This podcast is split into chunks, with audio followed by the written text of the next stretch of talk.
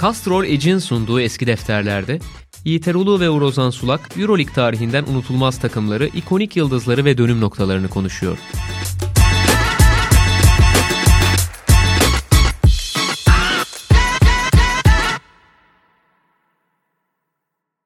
Sokrates'ten merhaba. Castro'nun sunduğu eski defterlerin ikinci bölümüyle karşınızdayız. Ben Uğur Ozan Sulak, Yiğit Erulu'la birlikte yine Euroleague tarihine dalacağız ve bir başka başarılı ismi ya da bir başka başarılı dönemi konuşacağız.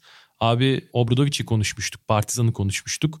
Euroleague tarihinde tabii hem o sezon yani çok önemli bir noktada sonrasında Badalona'yı konuşarak devam etmiştik. Obradovic'in çok merkezi bir figür olduğunu düşünürsek yani en çok kazanan koç olarak Ettore Messina'yı da onun hemen arkasına koymak gerekir Euroleague tarihinde. Messina'nın evet başarılı dönemleri farklı takımlarda da oldu. Özellikle CSK dönemi çok etkileyici. Ama yani efsanenin başladığı nokta tabii Bologna ve Bologna'nın işte 90'ların öncesinden itibaren başlayan yatırımı 90'ların ikinci yarısında biraz meyvelerini verip e, kısa bir periyotta çok fazla şey kazanmalarıyla noktalanmıştı. Yani 97 ve 2002 arasını biz konuşacağız. Sana bırakayım sözü başlangıçta. Geçen bölümde Obradoviç efsanesinin başlangıç cümlelerini, açılış paragraflarını ele almıştık. Bu kez Obradoviç'le aynı dönemlerde zaten ikisi de aktif koçluk hayatlarını sürdürüyor. Aynı dönemlerde çok sık rakip olan Obradoviç'in karşısına dikilen ya da Obradoviç tarafından şampiyonluklardan, kupalardan edilen diyeyim e, Ettore Messina büyük ölçüde konumuz olacak. Tabii Ettore Messina'dan başlayarak da Bologna sokaklarında biraz dolaşacağız. Ama yani Bologna'nın istersen Messina'dan önceki dönemlerini ya da İtalyan basketbolu için neler ifade ettiğini sen biraz anlat bize. Ya şöyle şimdi ben tabii röportajları biraz çalışırken hani uzmanlaştığım konular oldu. Yoksa yaşadığım dönemler olmadığı için çok böyle ahkam keserek anlatmam mümkün değil ama hani 70'lerin başında işte Şili milli takımından Dan Peterson'ın geldiği bir dönem var ama onun aslında oluşmasının sebebi işte biraz Porelli'nin kulübü alması. Porelli bir avukat hatta Messi'nin babası da hani eski bir avukattır işte oradan bir bağlantı kurduğunu bir röportajda anlatmıştı Messina. Ya Porelli'nin işte onu çok sevdiğini vesaire. Ya Porelli kulübü satmadan önce bu işte 60'lar 70'ler gibi periyotlarda hep büyük koçlarla çalışmayı tercih etti. Yani işte Dan Peterson önce Bologna'ya geldi sonrasında Milano'ya gitti Bologna'ya rakip oldu.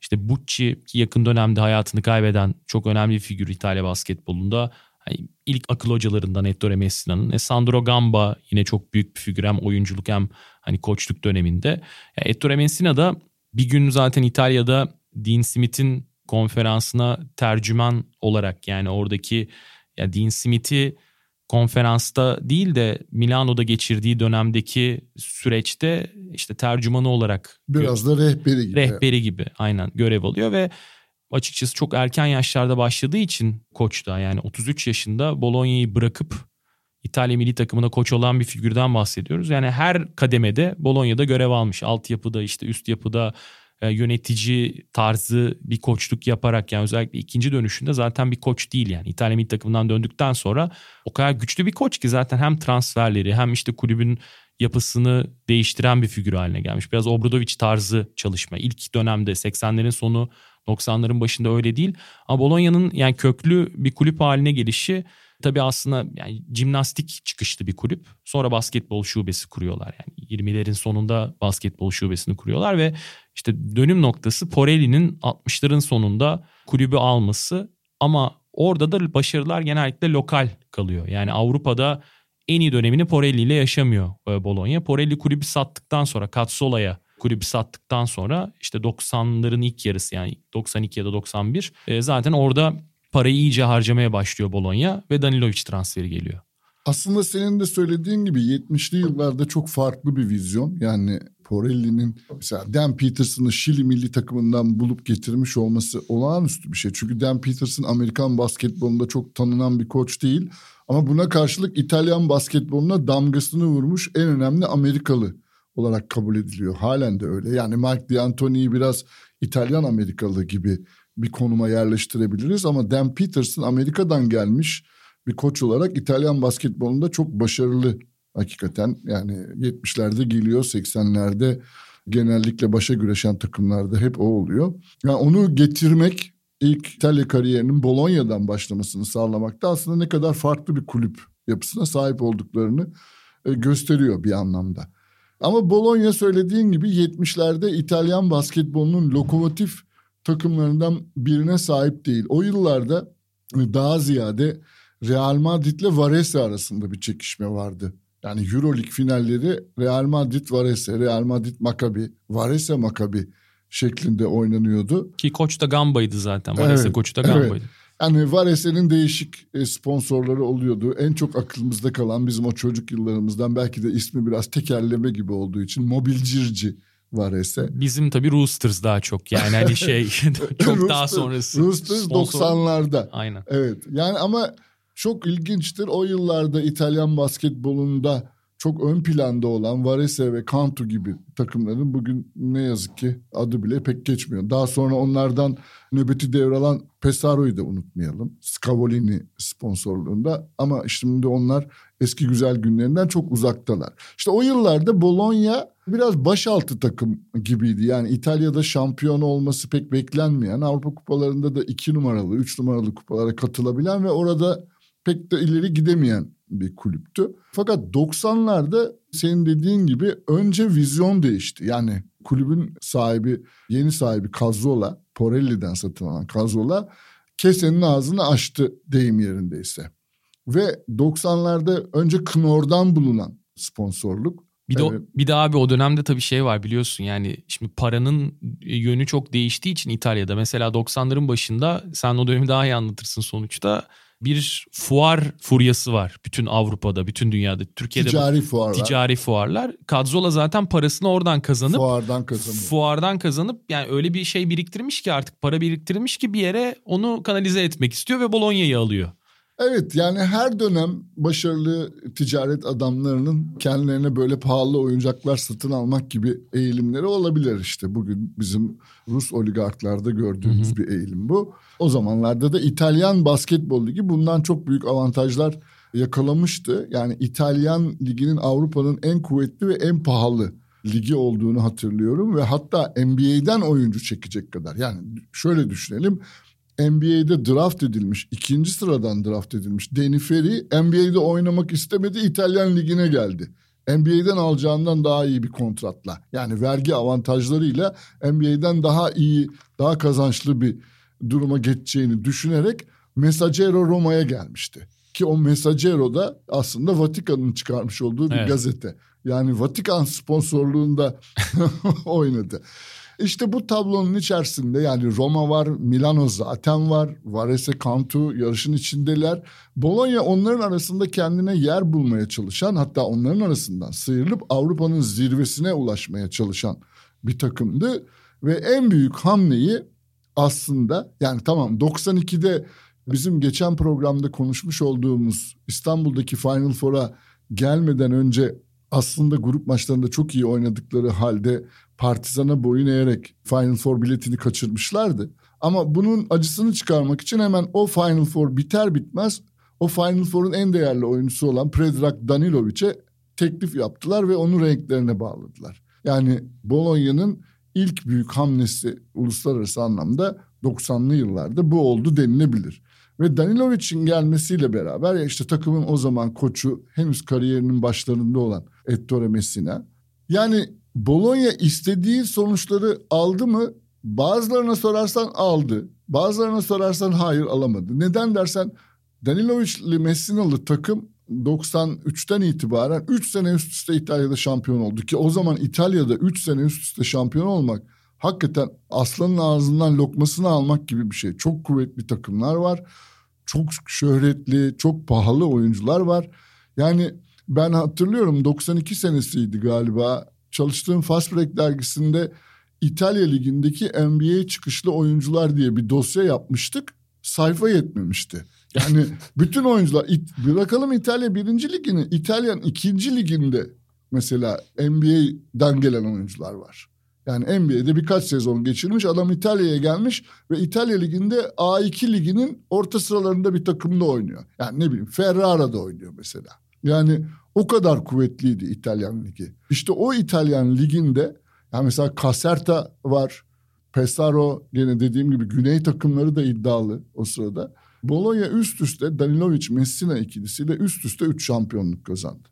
Şimdi tabii abi çok karışmaması için böyle kronolojik ilerlemek daha doğru. Sen zaten işte 3 şampiyonluktan bahsettin. Euroleague'de hep yani Kupa 1'de daha doğrusu diye düzelteyim.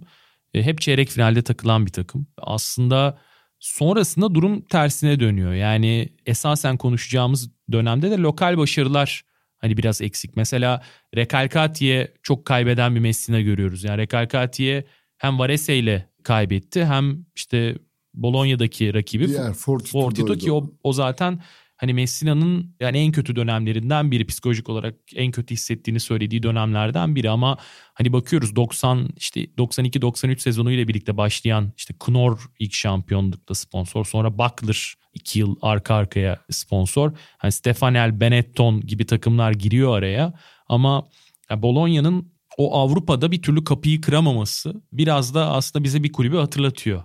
Evet o bakımdan aslında Bologna'nın kaderinin benzediği takım desek akla gelen ilk takım Efes.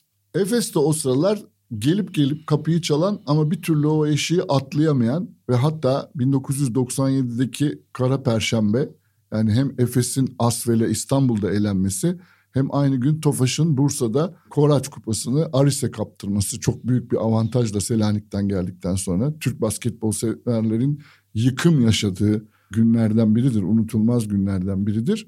Yani bu tür dramatik olaylarla artık hasret iyice kabarmaya başlamıştı Efes tarafında. Bologna'da da buna çok benzeyen bir şey var. Yani işte Bologna 92'de İstanbul'a gelemiyor, Partizan'a elenip ondan sonra şampiyonluklar kazanmış olsa da İtalya'da bir türlü Real, Olympiakos, Panathinaikos hep böyle favorilerle çeyrek finalde playoff'ta eşleşiyor. Onlara boyun eğiyor ve gene Final Four görmekten uzak kalıyordu. O sıralarda Messina'nın bir sezonu var sonra Messina Bologna'dan ayrılıp İtalyan milli takımına gidiyor ve Bucci tekrar e, geliyor takıma. Yani Messina ya da Bucci fark etmeksizin Bologna'nın Final Four özlemi arttıkça artıyordu. Ve tabii bu arada 95 yazında Danilovic'in ayrılıp NBA'ye gittiğini, Miami'ye gittiğini de unutmayalım. 96'da gene kulüp için önemli bir noktadır bu. Takımın sembol isimlerinden. Kaptan Roberto Brunomonti emekli oldu. Formasını duvara astı. Bu dönemde de takımda aslında çok şöhretli mesela Cliff Livingston. Chicago Bulls'tan geliyor. Michael Jordan'ın takım arkadaşı olmuş bir uzun.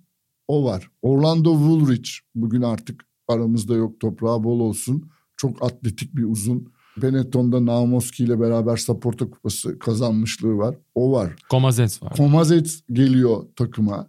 Yani çok şöhretli isimler olmasına rağmen bir türlü Final Four oynayamıyorlar.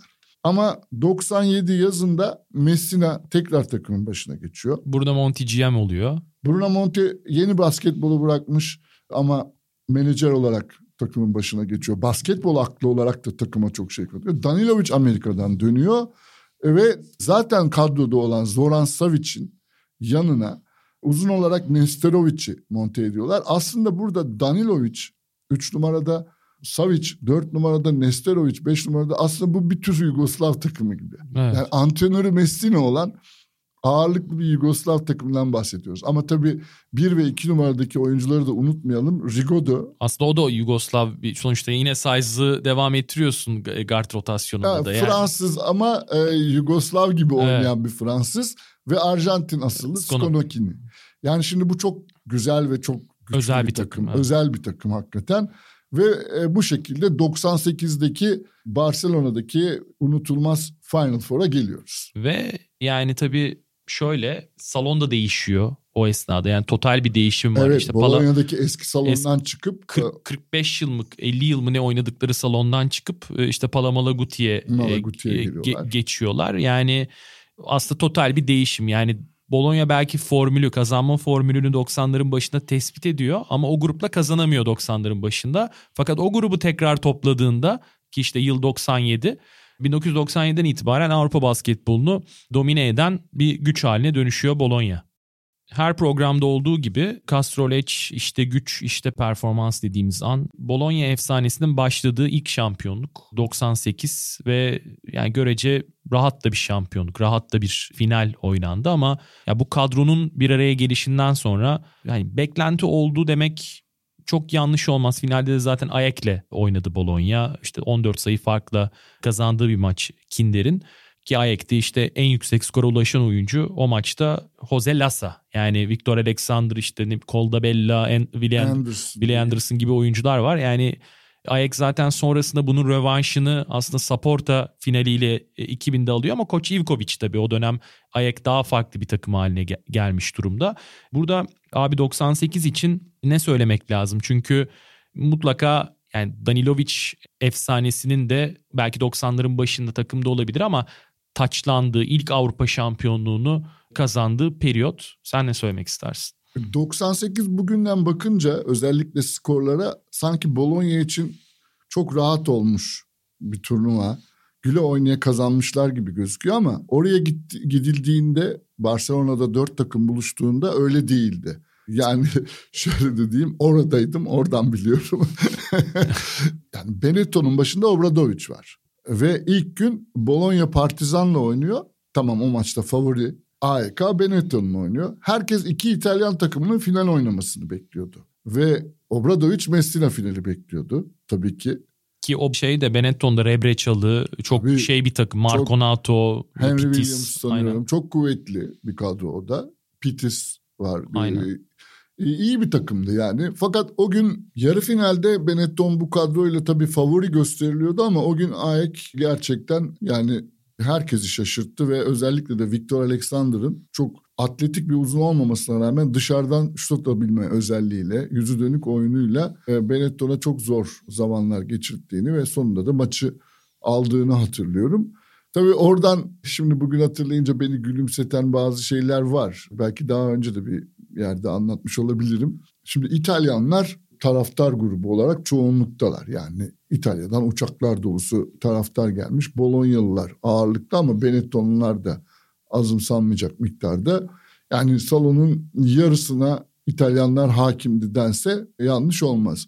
Ve bu İtalyan taraftarlar içerisinde iyi koltuklarda özellikle ön sıralarda oturanları hatırladığımda kadınlı erkekli sanki böyle moda dergisinden çıkıp da fırlamış gelmiş gibi son derece şık. Yani şöyle söyleyeyim koridorda yürüyorsun parfüm kokusu aralarında yani yani bir spor salonuna gittiğin zaman genellikle kızarmış patates sosis kokusu falan gelir burnuna. İtalyanların tarafına gittiğin zaman parfüm kokularıyla karşılaşıyorsun.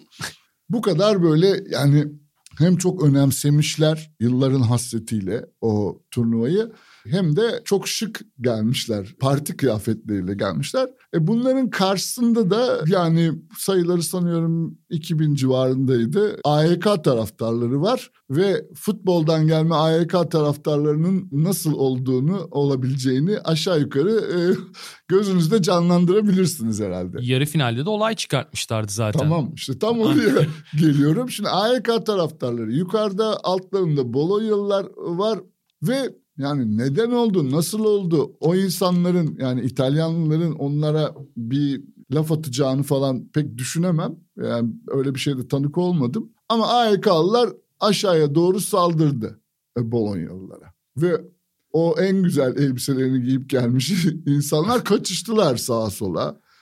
Çok az sayıda İspanyol polis var. Yani nedense çok az önlem alınmış. Onlar da düşünememişler herhalde AYK'ların bu kadar agresif olabileceğini. Yani İspanyol polisler bastıramadığı gibi olayları o taraftarları durduramadığı gibi şöyle sahneler hatırlıyorum ben. İspanyol polisin elinden copunu alıp onu döven Yunanlı taraftar gördüm ben. Yani e, kim taraftar kim polis hepsi birbirine karıştı. Çil yavrusu gibi İtalyanlar kaçıştı. O arada maç başladı falan Korkunç bir gün ama sahada Bolonya'nın müthiş bir hakimiyeti vardı. Daha sonra işte ek taraftarlar falan filan gelince sanıyorum ikinci maç AEK Benetton maçıydı. Evet öyle hatırlıyorum. AEK Benetton maçında AEK'lı taraftarların çoğu artık türbünde değildi. Yani polis onları dışarı atmıştı. O da bir tatsızlık tabii e, yani. Ama birinci gün bu şekilde geçildi. Yani AEK'lı taraftarların türbünde sergilemiş olduğu hücum gücüyle takımlarının sahadaki hücum gücü birleşti ve birdenbire Bennett'ına acayip bir sürpriz yaptılar. Obradovic favori olarak geldiği Final Four'da finali göremedi. Bir de abi belki şeyden de bahsetmek istersin. Yani ben görüntüleri YouTube'dan gördüm. Tabii e, orada olmadığım için ancak kaynak o yarı finalde çıkan olaydan sonra İspanyol polisi bir araya gelip işte bariyerler, çitler, işte e, salonun içerisinde böyle ekstra önlemler, oraya bir tel çekme, büyük barikatlar kurma gibi şeyler yapmışlar. Finalde yine İtalyanlarla aynı olaylar yaşanmasın diye. Aynen öyle doğru ve tabii ki o alınan önlemler bir takım koltukları, bir takım bölümlerini salonun kullanılmaz hale getirdi. Oraları boşalttılar tampon bölge oluşturabilmek için ve elinde bileti olan insanlar bir anda kendi koltuklarına gidemez hale geldi. Müthiş bir karmaşa yaşandı. Yani o karmaşanın sonunda şöyle bir sahneyle finali seyrettiğimi hatırlıyorum.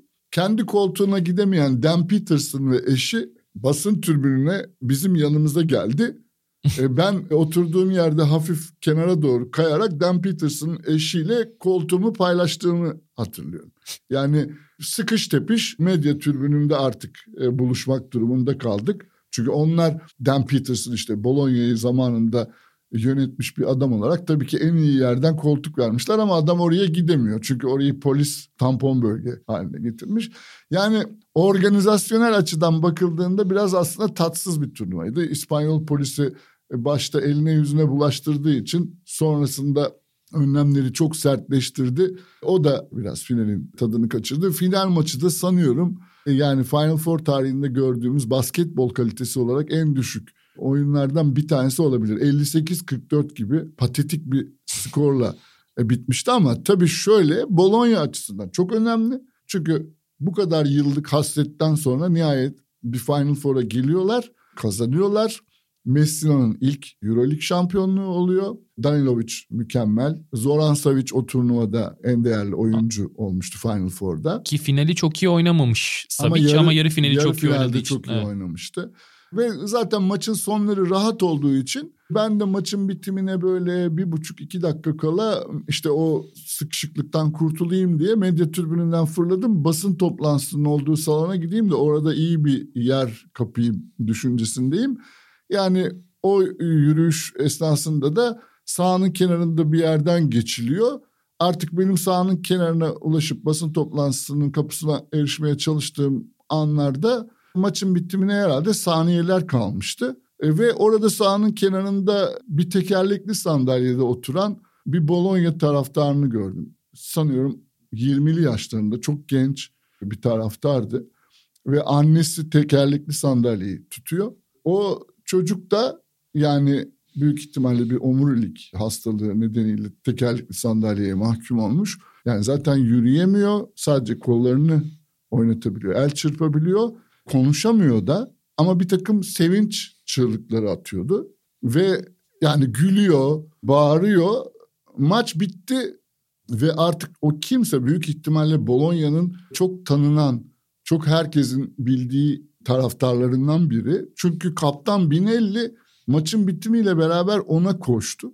Onu kucağına aldı ve onu sahaya götürdü. Yani sanki takımdan birisi gibi. O konuşamayan, e, sevincini anlatamayan ama her şeyle bunu belli eden, ifade eden o çocuğun o gün yaşadığı coşkuyu yani bugün bile unutabilmiş değilim. Hala da anlatırken biraz zorlanıyorum. Yani evet. bir sevincin, bir hasretin, onca yıllık bekleyişin sonunda bir yere varmasının, bir zirveye ulaşmasının yani bir patlama anıydı. Müthiş bir şeydi. Benim gözümde Bologna'nın ilk şampiyonluğunun sembolü odur. Yani Binelli'nin o taraftarı tekerlekli sandalyesinden söküp kucağına alarak sahanın ortasına kadar taşımasıdır. En az şampiyonluk kupası kadar da değerli bir fotoğraf olduğunu düşünüyorum onu. Abi bu hikayeyi daha önce de anlatmıştın bana. Ben aynı duygusallıkta hatırlıyorum seni. Şimdi de aynı şekilde oluyor. Yani kısa çünkü kısa süre önce konuşmuştuk. Aynı duyguları yaşamak kolay değildir. Yani çok özel bir an olduğu ortada. Mesela bu sefer gözümün yaşarmasına engel olabildim sana. Yani bir, yine ben gö- dolduğunu gördüm. Ya şey tabii 98'i kapatırken şunu da söylemek lazım. 98 birçok açıdan Bologna tarihi için hani kazanılan şampiyonluk Avrupa'da kazanılmasının yanı sıra İtalya'da da çok ikonik bir anla kazanılan bir şampiyonluk var. Danilovic'in işte meşhur 4 sayılık oyun. oyun. Yani Dominic Wilkins'le o ikili mücadelede alınan faal ve Danilovic tarihinin yani Danilovic'in kişisel tarihinin en ikonik anı ve Bologna 98'de hem Avrupa şampiyonluğu hem işte İtalya şampiyonluğuyla birlikte duble yapmış oluyordu. Zaten 90'ların o ikinci yarısıyla birlikte Bologna'da Fortitudo'da yatırımları arttırınca hani basket city lakabına ya da işte öyle çağrılmaya erişmişti. Yani Bologna'nın Avrupa basketbolunun artık başkenti olduğu dönemler iyice. Doğru çünkü İtalyan futbolunda Bologna'nın bıraktığı çok derin bir iz yok. E, futbolda e, şampiyonluğu olmayan ya da şampiyonluk yarışından bu kadar uzak takımı zaman zaman ikinci ligde gezinen bir şehrin hani basketboldan kendisine bir çıkış bulması ve de yani çıkışta derken de hani Avrupa çapında bir isim yapması. E şimdi Fortitudo'da mesela şimdi şey Bologna'yı konuşuyoruz, Virtus'u konuşuyoruz. Yani Knorr, önce Knorr sonra Butler daha sonra da Kinder'in sponsorluğunda Avrupa'nın zirvesine damga vurmuş olan Virtus Bologna'yı konuşuyoruz ama diğer takım da mesela bizim basketbol severler çok iyi hatırlar. Çünkü Djordjevic orada oynuyordu. Alexander Djordjevic'in oynadığı team sistemin sponsorluğundaki Fortitudo'ydu. Yani Fortitudo Bologna Djordjevic'le ve o zamanki koçu Scariolo'yla Efes'in Koraç Kupası şampiyonluk senesinde 1996'da yarı finalde Efes'in karşısına dikilmiş olan rakipti. Bologna'nın ne kadar kuvvetli iki takıma sahip olduğunu bundan daha iyi hiçbir şey anlatamaz. Ve ben Fortitudo'yu yani team sistemi o dönemki adıyla şu yüzden dahil ettim burada. 99 Final Four'a geçeceğimiz için. Çünkü 99 Final Four'da yani lokal şampiyonluğu Virtus kazandıktan sonra 99'daki Final Four'da hem Virtus vardı hem team sistem vardı. Yani ve birbirleriyle oynadılar birbirleriyle finalde. Aynen birbirleriyle oynadılar. Tabii koç Skansi, Petar Skansi ama hani Fortitudo'yu şöyle hatırlamak için de söyleyelim. Yani çok o da acayip bir takım. Yani Fuçkası, işte Yaric'i, Mulası, Vinidel Negrosu, Mayer zaten Avrupa tarihinin en büyük skorerlerinden biri. Karnişovas yani say say bitmeyecek bir takım. İtalyanlar da çok güçlüydü yani kadroda. Kiyaçikler vesaire. Yani o takım da ne kadar özel bir takım olduğunu gerek lokal maçlarda gerek Avrupa'da göstermişti. Ama yani öyle bir Final Four ki Virtus var. Yani Kinder var işte Team System var yani Fortitudo var. Olympiakos var ve Jagiris var. Yani aslında 92'de İstanbul'daki Final Four'a benziyor. Şunun için İstanbul'da da kimsenin şans vermediği Partizan şampiyonluğa ulaşmıştı. 99'da Münih'te o Final Four. Orada da Jalgiris'in adını anan yok.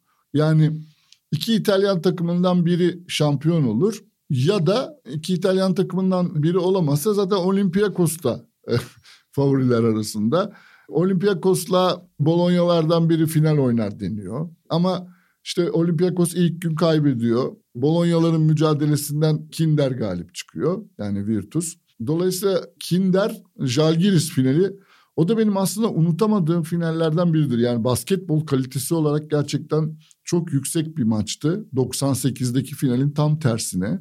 Ve yani o finalde Thais Edney'i unutamıyorum. Yani o da aslında sakatlıklara kurban gitmese Avrupa basketbolunda çok daha belki uzun yıllar e, ismini anacağımız bir oyuncu olabilirdi. Jalgiris'i sürükleyen Amerikalı bir guard. Anthony Bowie de, e, Anthony hani, Bowie de bitirici ya, olarak. Yardımcısıydı ki evet. yani burada kazandı Bologna'ya karşı. Bir yıl sonra gitti Ivkovic'le Ayek'te Saporta'yı kazandı evet. yine Bologna'ya karşı. Çünkü evet.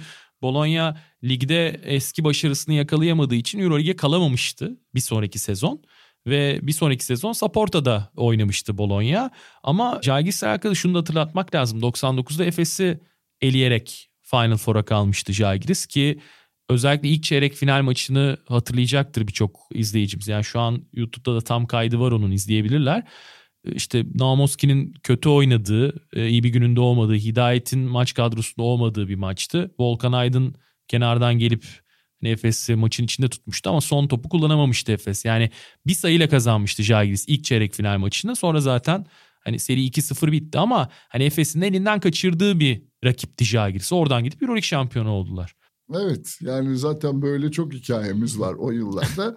Ama Bologna'nın 98'de başlayan şampiyonluk sevinci 99'a da yansıyacak diye düşünürken herkes 99'da Jalgiris o zinciri kırdı. 2000'de dediğin gibi Bologna Euroleague'de yer alamadı. Saporta Kupası oynadı ve tabii ki en büyük favoriydi. Gene takımın başında Messina var.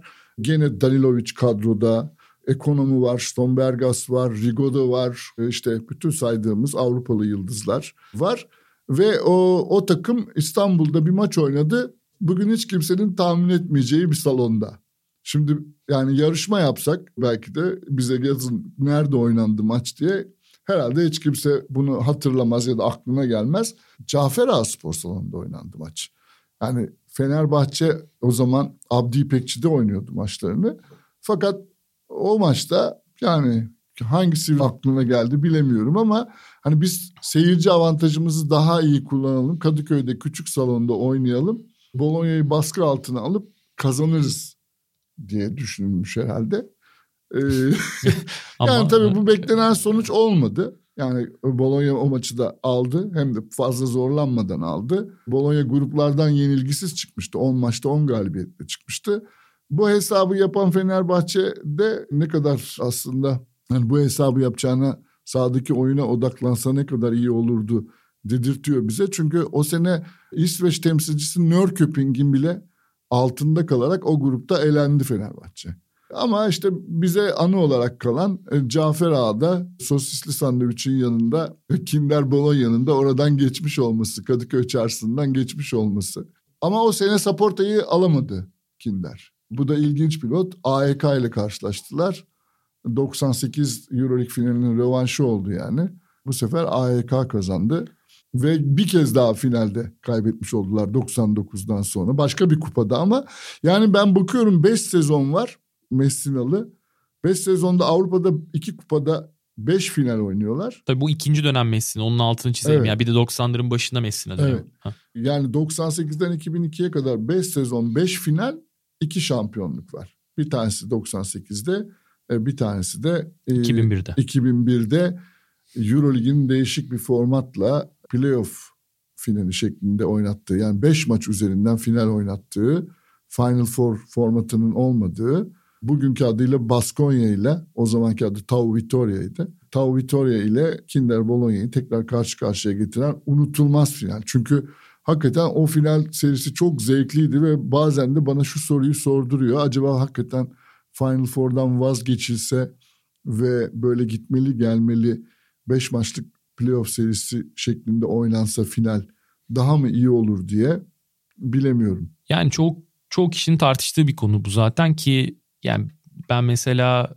en unutamadığınız an ne ya da hani geri neyi döndürmek istersiniz diye birçok kişiyle konuştuğumda Avrupa'da hani belirli bir yaşın üzerindeki insanlar için söylüyorum. Bunu herkes zaten o seriyi örnek veriyor. Çünkü o seri hani sonuna kadar da gitmiş bir seriydi. Yani 5. maçta hani şampiyonun tayin edildiği bir seriden bahsediyoruz ama hani 2000 yani milenyum aslında Bologna için de yani o sezonun başlangıcı 2000-2001 çalkantılı bir dönem. Çünkü kulüp bir kez daha satılıyor zaten Mayıs'ta. Bu kez Madrigali kulüp, evet, kulübü. Cazzola Madrigali'ye satıyor. Maz, e, aynen Madrigali alıyor ve oradan sonra tabii 2000-2001 sezonuyla birlikte takımda çok ciddi değişimler var. İşte Marco Jaric, Manu Ginobili, Şmodiş, işte Rashard Griffith, David Andersen gibi oyuncular e, hep takıma katılıyorlar ama bir anda Danilovic'in emekliliği hiç beklenilmeyen bir emeklilik açıklanıyor. Aynı zamanda Skonokini'ye gelen bir doping cezası var. Yani kadronun çok büyük oranda iskeletinin değişmesi anlamına geliyor ki Ginobili'ye şu an hani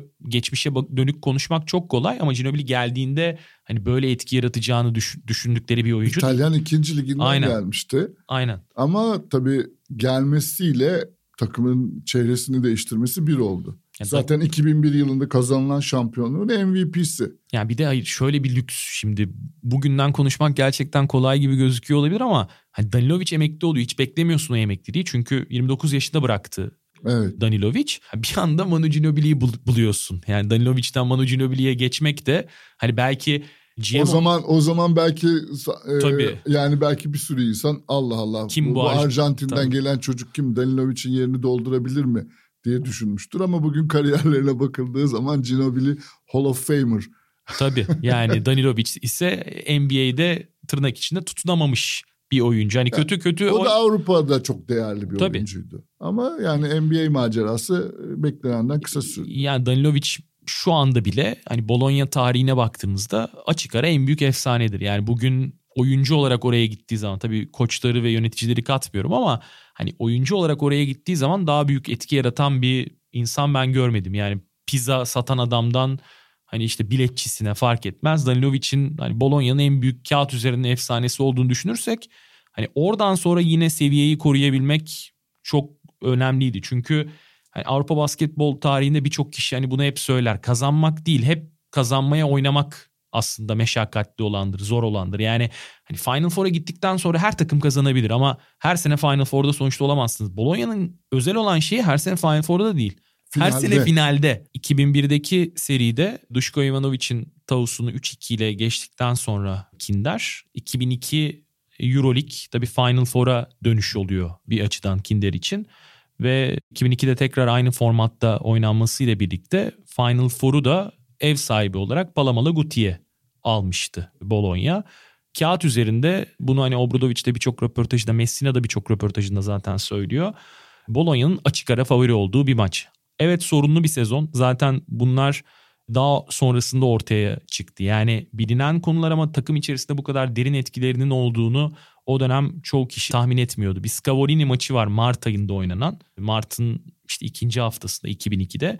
Madrigali zaten böyle biraz daha farklı bir başkan. Yani daha ani kararlar alabiliyor.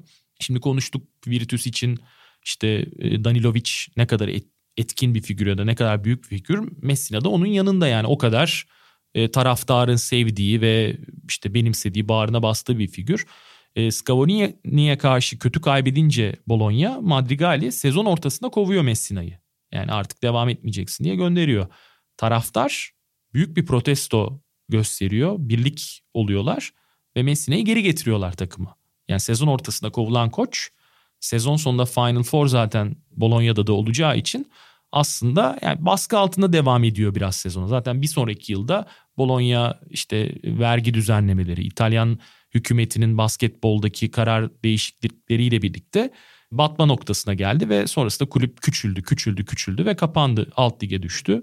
Ama sonun başlangıcı oldu 2002 finali. Çünkü Bologna belki şampiyon olsaydı yani bu karar Başka şeyler konuşuyor. başka şeyler konuşulabilirdi. Ve 2002'de nasıl kaybetti Bologna? Kendi evinde 13 sayı öne geçtiği maçı şapkadan Lazaros Papadopoulos'u çıkaran Obradovic, Obradovic'le. Obradovic ve Panathinaikos'a kaybetti. Ama tabii orada belki de biz o gözle seyrettik bilemiyorum ama o maçta İbrahim Kutluay'ın cesaretini ve kendisine verilen rolü çok iyi oynamasını da unutmamak lazım. Yani Bodiroga'nın üzerindeydi dikkatler. Çünkü Bodiroga yarı final maçını çok iyi oynamıştı.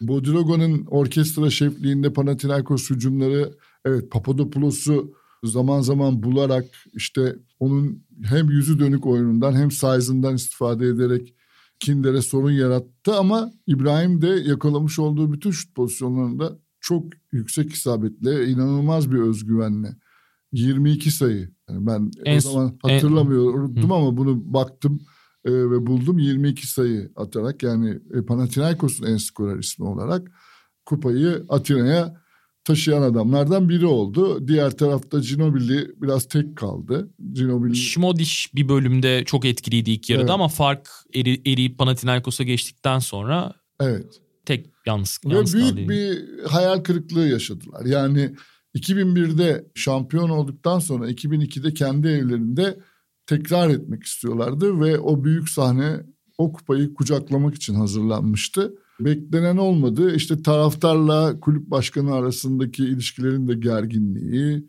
bütün bunlar mutlaka bir olumsuz atmosfer yaratmıştır. Ve aslında Bologna'nın altın çağının sonu oldu diyebiliriz o gece.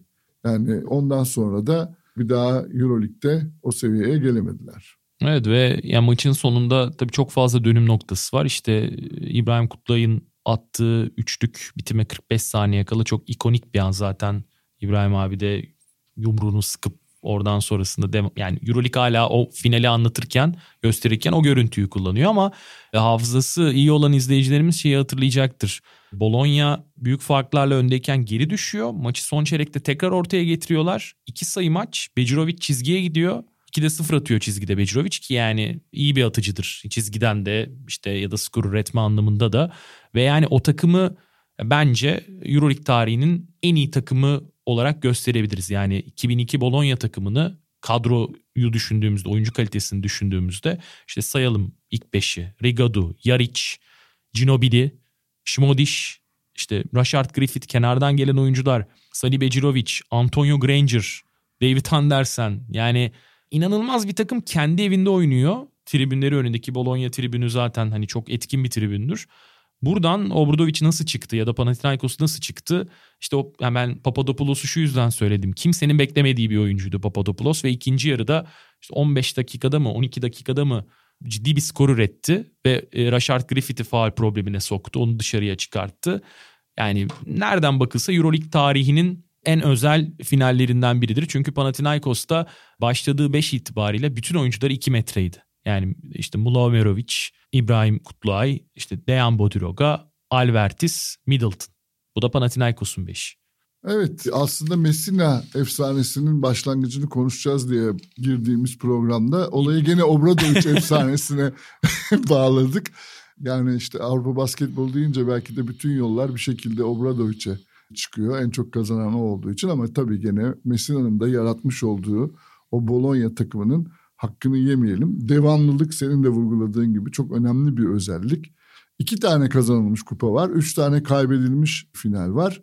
Ve Bologna'nın ta o günden bugüne yani 20 sene geçti üzerinden bir daha oraya o büyük sahneye dönememiş olması var. Evet işte kulüp kapanmanın eşiğine geldi alt liglere düştüler ama şimdi tekrar yeni yatırımlarla bir şekilde geri gelmeye uğraşıyorlar. E, mutlaka Bologna'nın da Milano'nun arkasından Euroleague'de zirveyi kovalamasına ihtiyacı var Avrupa basketbolunun. Yani son olarak bu kulüp nasıl zirveden düştü diye merak edenlere de hani bir özet yapmış olalım. İşte 2003'te zaten Ginobili NBA'ye gidiyor. O ekonomik kriz İtalya'da işte hükümetin vergilendirme, basketboldaki vergilendirme sistemini tamamen değiştirmesi. Bunlar nasıl hani oldu? İşte imaj hakları üzerinden vergiden muaftı birçok kontrat ve işte Danilovic'in kazandığı paranın çok küçük bir kısmı aslında vergi olarak ödeniyordu. Çünkü imaj hakları şeyi altında, başlığı altında kulüp onu vergiden muaf bir şekilde ödeyebiliyordu. Bunu değiştirdi İtalyan hükümeti ve işte 2003'te zaten Messina Benetton'a gitti. Kulübün sahibi Madrigali Bruno Monti ile kavga etti ve Bruno Monti 20 yıl sonra kulüpten ayrıldı genel menajer görevinden. E sonra kim geldi? Bogdan Tanjevic geldi. Tanjevic'i aslında Bologna'nın o döneminin en son koçu olarak da hatırlayanlar olacaktır ama başarılı olamadı ve 2003'te önce işte Madrigali'nin şirketi, video oyun şirketi men edildi spordan. Bologna aynı şekilde Becirovic'e ödemedikleri para sebebiyle şey oldular yani mahkemeye çıktılar. 2003'ten sonra yine geçimini fuar düzenlemekten sağlayan bir başka adam Claudio Sabatini kulübü aldı ve sonrasında işte bugüne kadar ulaştı ama bugün de Massimo Zanetti ve hani bir kahve imparatorluğunu konuşuyoruz. E, Bologna geri döndü mü? Bence döndü. Hani yani dönüş yolunda İtalyan basketbolu da 90'ları özlese de gene de bir çıkışta oldukları söylenebilir. Yani 90'lardaki grafiği yakalamalarına bence imkan ihtimal yok artık. Çünkü o zaman neredeyse rakipsiz gibiydiler. Yani İtalyan ve İspanyol takımları finalde buluşurdu.